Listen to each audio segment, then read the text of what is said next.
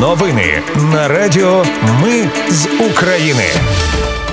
Ми з України з вами Оля Боровець. Далі для вас підготувала огляд основних новин тижня, що минув. У новинах розповім, яка ситуація в Бахмуті, наскільки там просунулися наші сили. Дізнаєтеся, чи справді росіяни знищили в Україні 5 систем Петріот та що вибухнуло в Криму. Розповім за що затримали суддю Верховного суду і як він пояснив 3 мільйони доларів, які в нього знайшли. Також дізнаєтеся, що таке коаліція винищувачів і хто в неї увійшов. Почуєте, чим знову нам ставить палки в колеса Угорщина. Розповім, що говорив лідерам арабських держав президент України. Також слухайте, як грузинський уряд біжить в обійми до Путіна. А наприкінці буде історія про блогерів, ППО, перепустки, пиху, злочин та кару. Бахмут, попри дикий опір, українські бійці просуваються метр за метром, звільняючи місто. Лише за понеділок у Бахмуті росіяни 479 разів різними системами та різною артилерією обстрілювали наші позиції. Було чотири авіанальоти. Ворог не відмовляється від плану захопити місто. Вже у вівторок заступниця міністра оборони Ганна Маляр повідомила, що, попри тяжкі бої, ЗСУ за кілька днів звільнили 20 квадратних кілометрів під Бахмутом. За словами Маляр, військові чітко розділяють ситуацію у самому самому Бахмуті і за містом. Треба розуміти вартість цього просування. Там надзвичайно складно виконувати бойові завдання, тому що ворог сконцентрував величезну кількість своїх зусиль, і власне там кожний метр е, це як 10 кілометрів да просування в інших умовах. І зараз ми спостерігаємо, що ворог намагається повернути собі оці втрачені по суті кілометри, але їм не вдається. Всі атаки наші військові відбивають. Що стосується самого Бахмуту, на в основному точаться зараз бої на південно-західній частині, е, але ми цю частину контролюємо станом на зараз. Та і ворогу не вдається здійснити його плани. Розповіла в ефірі національного телемарафону у п'ятницю заступниця міністра оборони Ганна Маляр. Стосовно постійних заяв росіян про захоплення Бахмуту, вона додала: це стиль росіян. У них завжди йде інформаційний фальшстарт. Вони видають бажане за дійсне і оголошують раніше ті цілі, яких вони хотіли досягти. І власне дуже часто виходить так, що вони їх і не досягають. І дійсно, вчора, позавчора, вони е, стверджували що е, по соцмережах. Ми моніторили, що вони вже контролюють е, Бахмут. Це не так. Південно-західну частину контролюють зараз збройні сили, і власне бої за Бахмут і на Бахмутському напрямку тривають. Маляр також зазначила, що не лише під Бахмутом тривають надтяжкі бої. Мар'їнка Авдіївка такі самі бої тривають, і їхня задача взяти під контроль Мар'їнку і Авдіїв. Так само вони дуже запекло воюють і там. Попри те, що росіян більше по кількості і в них більше зброї, наші збройні сили дуже потужно їх зупиняють, і вони просуватися не можуть. І ви бачите, що якщо ми аналізуємо там е, бої за Бахмут, ну це з минулого серпня тривають, і з минулого серпня вони не можуть просунутися. Якщо ми говоримо, що вони просуваються по місту Бахмуту на якийсь там кілометр чи ще скількись майже за рік, то це можна навіть називати стоянням на місці. Тобто, це по суті збройні сили виконали свою військову задачу. Розповіла в ефірі національного телемарафону заступниця міністра оборони Ганна Маляр. НАТО у вівторок Україна офіційно приєдналася до центру НАТО з питань співробітництва у галузі кіберзахисту. З цієї нагоди біля штаб-квартири центру в Таліні офіційно підняли український прапор. Нагадаємо, що на початку березня минулого року представники 27 держав-членів НАТО прийняли рішення щодо надання Україні статусу країни-учасниці цього так званого кіберцентру НАТО. До цього членство України блокувала Угорщина. Далі про цьоготижневі обстріли у понеділок росіяни обстріляли Харківщину. За словами очільника Харківської військової адміністрації Олега Сінігубова, під вогонь потрапило селище Дворічна Кубінського району. Наслідок обстрілу загинули двоє людей. Крім того, отримав осколкове поранення ще один чоловік. Його госпіталізували. У понеділок щонайменше семеро цивільних загинули і п'ятеро дістали поранення в результаті російських обстрілів Донецької та Харківської областей. В ніч на вівторок сили ППО знищили шість кінжалів, дев'ять калібрів і три балістичні ракети. Тієї ночі росіяни атакували о пів на четверту ранку з північного, південного і східного напрямків. Атакували 18 ракетами різних типів. Усі ракети знищили сили та засоби протиповітряної оборони повітряних сил. Крім того, у ніч на 16 травня ворог атакував ударними дронами типу шахет і проводив повітряну розвідку трьома безпілотниками оперативного тактичного рівня Орлан 10 та Суперкам. Усі їх знищили. Під час понеділкової нічної атаки у Києві уламки ракети впали на територію зоопарку. Уламки також приземлилися у Дарницькому, Оболонському і Солом'янському районах. У Солом'янському районі горіло нежитлове приміщення та кілька машин. У Дарницькому уламки ракети пошкодили дві машини. Після падіння уламків троє поранених у столиці. Вівторок CNN з посиланням на власні джерела повідомили, що під час нічної атаки росіян на Київ пошкоджень зазнав зенітно-ракетний комплекс Петріот. За інформацією CNN, Україна і США відразу почали узгоджувати ремонт системи. На цьому тлі Міністерство оборони Росії вирішило повідомити, що повністю знищили п'ять пускових установок американського ЗРК Петріот. У середу стало відомо, що американська сторона скерувала інспекторів для перевірки пошкоджень. Вони виявилися незначними. Вже у четвер Міністерство оборони США офіційно підтвердило, що система Петріот справді зазнала ушкоджень. Вони незначні, їх вже усунули. У середу окупанти обстріляли Зеленівку на Херсонщині. Там загинули троє людей: п'ятирічний хлопчик та двоє чоловіків. Ще один чоловік і неповнолітній хлопець поранені. В ніч на четвер Україну знову росіяни атакували безпілотниками та ракетами. Усі ворожі цілі в повітряному просторі Києва виявили та знищили. Через уламки загорілися гаражі в Дарницькому районі. А от в Одесі тієї ночі російська ракета влучила в промисловий об'єкт. Одна людина загинула, троє отримали поранення. На Вінниччині та Полтавщині ППО знищила усі повітряні цілі. На Житомирщині три ворожі ракети в ніч на четвер влучили в поле за межами забудови. Ще одну збили. Уламки пошкодили літню кухню і сарай. Жертв постраждалих на Житомирщині не було. На Харківщині під час обстрілу циркунів одна людина загинула, двоє отримали поранення. На Хмельниччині було влучання в об'єкт інфраструктури, постраждалих немає. На Кіровоградщині в ніч на четвер сили ППО знищили крилату ракету в небі над Олександрійським районом та БПЛА у Кропивницькому районі. В обох випадках не обійшлося без руйнувань. Уламки збитого безпілотника влучили в один з об'єктів. Виникла пожежа. На Сумщині внаслідок обстрілу пошкоджено було п'ять приватних житлових будинків і нежитлове приміщення. У Запорізькій області тієї ночі, це ніч на четвер, була ворог завдав 90 ударів по 16 населених пунктах області. Зафіксували руйнування 31 об'єкта. 68-річна жителька Гуляйполя загинула від отриманих травм під час обстрілу. У Степногірську поранення отримали троє чоловіків. На Дніпропетровщині у тому обстрілі були пошкоджені багатоквартирний будинок, 11 приватних садиб, господарська споруда, 6 газогонів, 7 леп, 2 заклади культури, дитсадок, амбулаторія, сільгоспідприємство та магазин. На щастя, минулося без загиблих і постраждалих. На Херсонщині противник здійснив 90 обстрілів ніч на четвер. З них по Херсону були три обстріли. Троє людей з них одна дитина загинули. Ще восьмеро серед них одна дитина отримали поранення. Атаки росіяни продовжили знову в ніч на п'ятницю. Знову атакували Україну. По Києву застосували шахеди. Усі повітряні сили вдалося виявити та знищити. Прильотів в області в Київській області теж не було. Львівщину також атакували ворожі дрони камікадзе. Спрацювали сили ППО. Постраждалих немає. Вдарили росіяни і по кривому розі. Чотири влучання на територію одного з промислових підприємств. Руйнування значні. Постраждали двоє людей. Повідомив голова військової адміністрації. На Сумщині росіяни сім разів обстріляли прикордоння. Попередньо без наслідків. У Запорізькій області пошкодили 25 цивільних об'єктів. 57-річний чоловік у Гуляйполі отримав травму у своєму будинку під час ворожої атаки. На Харківщині та Луганщині під час обстрілів цивільні на щастя не постраждали. А от на Донеччині двоє загиблих і дев'ятеро поранених цивільних через російські обстріли в ніч на п'ятницю. Там пошкоджено 48 житлових будинків, дві будівлі відділу поліції, чотири приміщення депо Донецької залізниці, чотири приміщення санаторію профілакторію, дві ЛЕП. Електропідстанцію на Миколаївщині ППО збили три російські крилаті ракети морського базування типу Калібр без постраждалих. На Херсонщині то були прильоти у два заклади охорони здоров'я та один заклад культури в Херсоні. Одна людина поранена. У ніч на п'ятницю загалом над Україною знищили 16 ударних дронів і три крилаті ракети Калібр. Загалом було зафіксовано пуски 22 шахедів та 6 калібрів. У п'ятницю стало відомо, що росіяни з'єднали острів Джерелгач з окупованою Херсонщиною. Вони засипали піском смугу води між материком і островом в районі населеного пункту Лазурне. Військові переконані, що це зроблено для більш інтенсивного використання національного парку для військових потреб окупантів.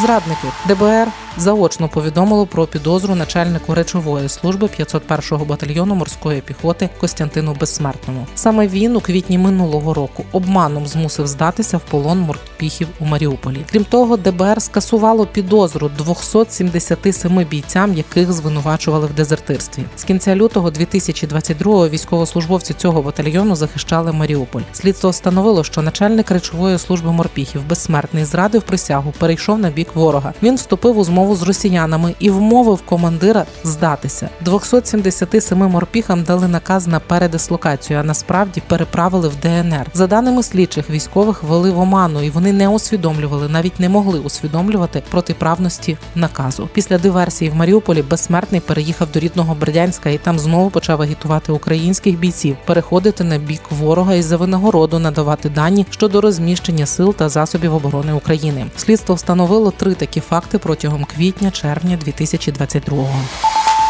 Крим у четвер вранці прогремів вибух на залізниці у Сімферопольському районі Криму. З колії зійшли п'ять вагонів з зерном. Заблокованою виявилася єдина залізнична гілка, яка йде до Севастополя. Вже у п'ятницю британська розвідка повідомила, що підрив залізниці в Криму порушить постачання зброї Чорноморському флоту Росії. Зокрема, проблеми можуть виникнути з доставкою ракет Калібр. Йдеться у розвідувальному огляді Міноборони Британії. Там визнають, що Росія намагатиметься швидко відремонтувати колію, але будь-яка диверсія в цьому районі посилить занепокоєння Кремля щодо його здатності захистити інші ключові об'єкти в Криму. Суди і корупція. Як же я мрію, щоб під такими заголовками в Україні просто не було новин, не було фактів корупції чи хабарництва в судах. Але ж ні, цього тижня набу схопило голову Верховного суду Всеволода Князєва на хабарі у 3 мільйони доларів. Взяли і адвоката, грубо фінанси і кредит, який був посередником. Фото дивана з грішми бачили напевне усі. Того ж дня, а це було у понеділок. Обшуки пройшли ще у 18 суддів Верховного суду України. Вже у вівторок набу оприлюднило частину аудіодоказів у справі князєва про хабар. Потім пленум Верховного суду висловив недовіру князєву. Він втратив посаду голови Верховного суду, але не статус судді. А далі Вищий антикорупційний суд визнав затримання князєва законним. Зрештою, в четвер суд арештував до 14 липня екс-голову Верховного суду Всеволода Князєва з можливістю внесення застави у 107 мільйонів 360 тисяч гривень. Він планує оскаржувати рішення. Тепер до деталей по князєву. За даними слідства, князєв отримував гроші за рішення суду на користь олігарха Костянтина Живаго. Перед тим Велика Палата Верховного суду розглядала справу стосовно права власності більше 40% акцій Полтавського гірничо-збагачувального комбінату Ферекспо. Своїм рішенням 19 квітня суд залишив зазначені акції Живаго, скасувавши попереднє рішення. Передісторія такого рішення була дуже довга. Справа надійшла до Верховного суду ще у січні. Розгляд призначили на 15 березня і Живаго через довірену особу Сергія Рудоміткіна запропонував керівництву Верховного суду Хабар за потрібне рішення. Князів наказав нотаріусу Горбурову та адвокату Горецькому повідомити Живаго, що ухвалення необхідного рішення коштуватиме мільйон вісімсот тисяч доларів. Горбуров та Горецький повідомили Живаго, що той має сплатити 2 мільйони 700 тисяч доларів. Вони розраховували, що передадуть мільйон вісімсот князіву, а 900 тисяч поділять між собою. 10 березня Горецький повідомив Живаго, що судове засідання 15 березня перенесуть на квітень, щоб Живаго встиг зібрати гроші. В цей час за хабарниками вже стежили антикорупційні органи. Тоді Живаго передав Горецькому 2 мільйони 600 тисяч доларів США, які останній зберігав в сейфі. 19 квітня Велика Палата Верховного суду, зокрема князів, виніс судове рішення на користь Живаго.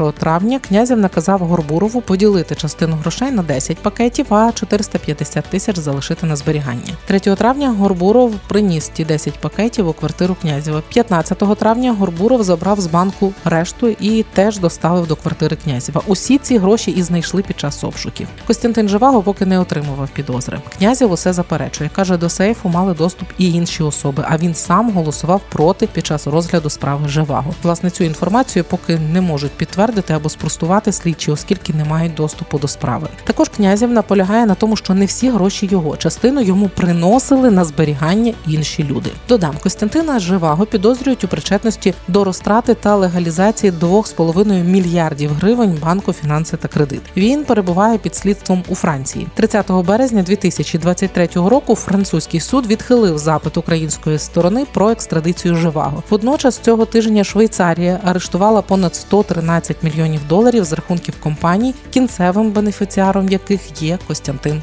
Живаго.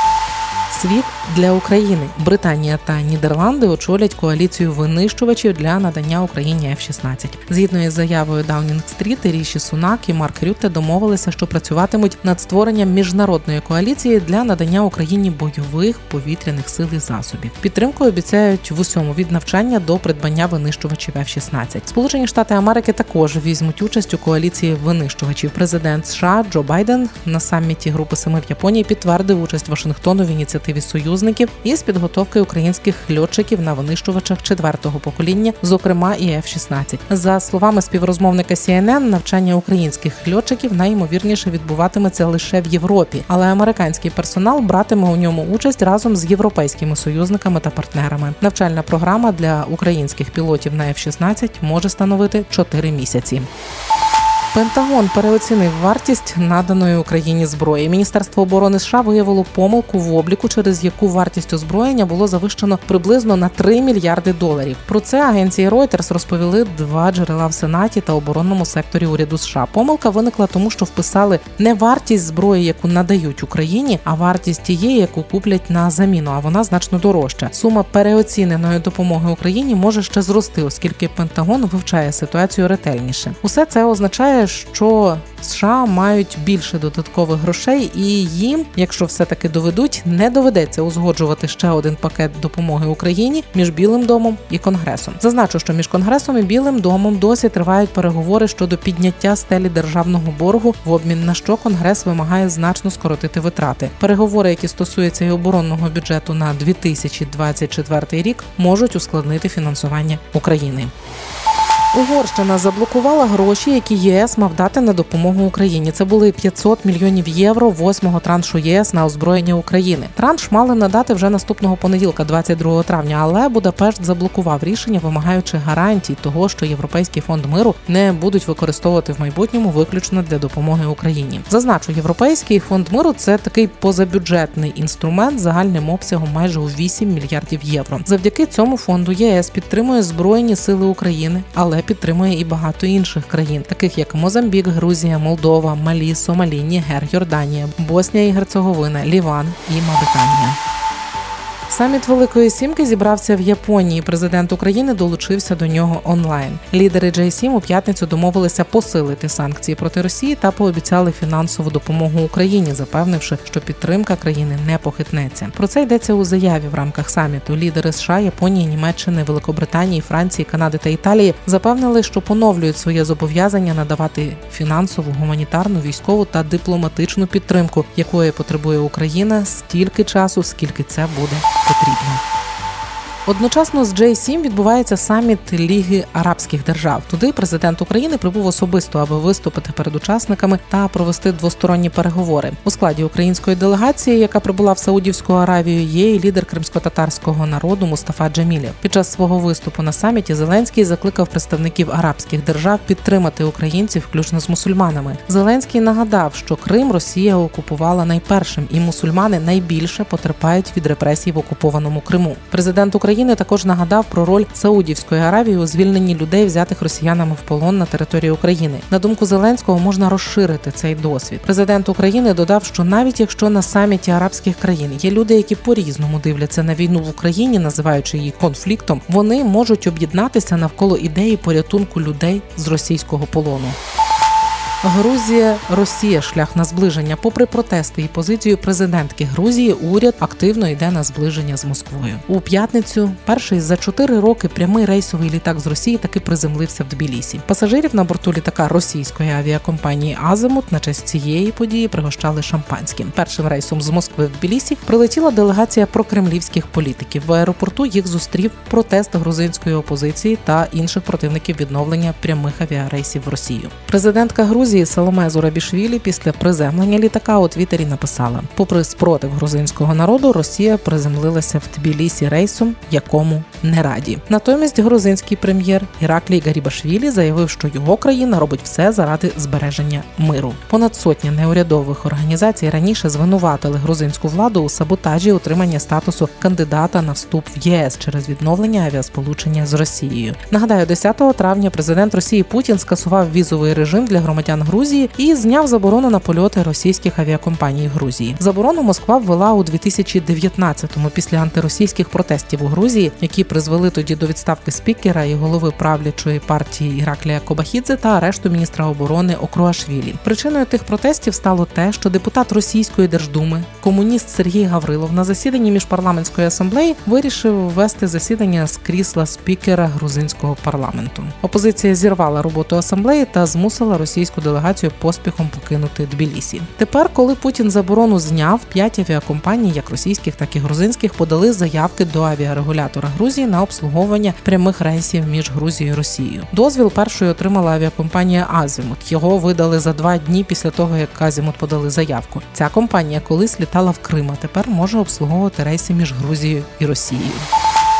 Після приземлення російського літака тимчасовий повірений у справах України в Грузії Андрій Касьянов повідомив, що залишає країну. Перебування нашого посла там не було. Зазначу, восени 2022 стало відомо, що Київ і Тбілісі обговорюють призначення нового посла. Пізніше, коментуючи призначення нового посла в Грузії, голова МЗС Дмитро Кулеба натякнув, що той може залишитися в Україні через складні відносини. Відносини Києва і Тбілісі напружені після початку російського повномасштабного вторгнення в Україну через відмову грузинської влади ввести санкції проти Росії та підтримати Україну поставками озброєння. До інших новин більше року усі медіа, офіційні особи просять не знімайте вибухи, не знімайте роботу ППО, не знімайте стратегічні об'єкти, не знімайте пересування військової техніки. Але ні, є серед нас і люди з обмеженим вмінням сприймати і переварювати інформацію. Відразу кілька ситуацій сталися от цього тижня, коли бажання слави та лайків перемогло здоровий глузд. У понеділок управління СБУ з Черкащини розповіло про 30-річного тіктокера, який ще у січні на мобільний зняв рух колони військової техніки техніки ЗСУ. І виклав це все в Тікток. Переглядів він зібрав нормально 500 тисяч. Крім того, відео почали ширити російські групи та пабліки у соцмережах. Коли СБУ вирахувало Тіктокера, його затримали, і тепер йому загрожує до 8 років в'язниці. Він не один такий. Якщо на те, щоб його помітили і затримали, пішло кілька місяців, то столичних блогерів вирахували миттєво. Це ж Київ. Правоохоронці встановили відразу особи шести мешканців столиці, які поширили у соцмережах відео з роботою ППО під час масованої атаки на Київ. Якщо ви не розумієте, у чому проблема, поясню. Такі відео розкривають місцезнаходження та специфіку роботи української протиповітряної оборони. До відео традиційно відео тих шістьох збирачів лайків відразу розлетілися по російських пабліках, і там їх не видали ж вже. До речі, однією з тих, хто знімав ППО, є співачка Інна Воронова, дружина наркодилера Юрія Чернецького, який у в'язниці. Вона ще на заставу йому гроші серед підписників збирала. Воронова видалила відео і записала вибачення. Так само роботу ППО знімала, а потім виправдовувалася і вибачалася Ксенія Мішина. Тепер усім несвідомим коригувальникам загрожує від 5 до 8 років ув'язнення. Крім того, у Києві кіберфахівці СБУ заблокували роботу онлайн-камер, які в автоматичному режимі фіксували роботу української протиповітряної оборони. З'ясувалося, що камери були на балансі комерційних структур, а доступ до відео мало необмежене коло людей, і чимало користувачів просто поширили відео з цих камер, навіть не зі своїх телефонів. Їм теж загрожує відповідальність. Марнославство загалом дуже шкідлива риса. Саме через нього усі ці блогери викладали роботу ППО. І саме марнославство і пиха підштовхнули дружину Віктора Павліка Катерину Реп'яхову хизуватися тим, що чоловік подарував їй спецперепустку на проїзд південним мостом у Києві. На відео вони їдуть в авто тим самим мостом, який, до речі, є стратегічним об'єктом, і знімають його. Віктор Павлік не пристебнутий в авто. Увага, Державтоінспекція. А його дружина махає подарованою спецперепусткою. Просто тобі букет. До кінця дня поліція перепустку Віктора Павліка забрала. Він виправдовувався, мовляв, йому дали перепустку, щоб в комендантську годину він з благодійних концертів міг швидко повернутися додому. Але на цьому скандал не закінчився. Після цієї ситуації у Берліні скасували концерт Віктора Павліка. Знаєте, що ще цікаво? Дружина Павліка, коли вибачалася, написала, що була неправа, помилилася, коли опублікувала ті сторі і написала, що люди злі. Тобто вона так і не зрозуміла, що проблема не в тому, що вона опублікувала сторі, а у перепустці, у способі отримання та використання тієї перепустки. Вона навіть не зрозуміла, що це злочин. Це були підсумкові новини тижня на Радіо Ми з України. Їх підготувала для вас я, Оля Боровець. Наші новини про те, що реально відбувається в Україні. Ми не робимо новини, зважаючи на чиїсь політичні чи бізнес-інтереси. У нас реальні факти. Якщо на вашу думку, те, що ми робимо, важливо, підтримайте нас. Заходьте на сайт Ми з України.ком та тисніть кнопку Підтримати. Почуємося.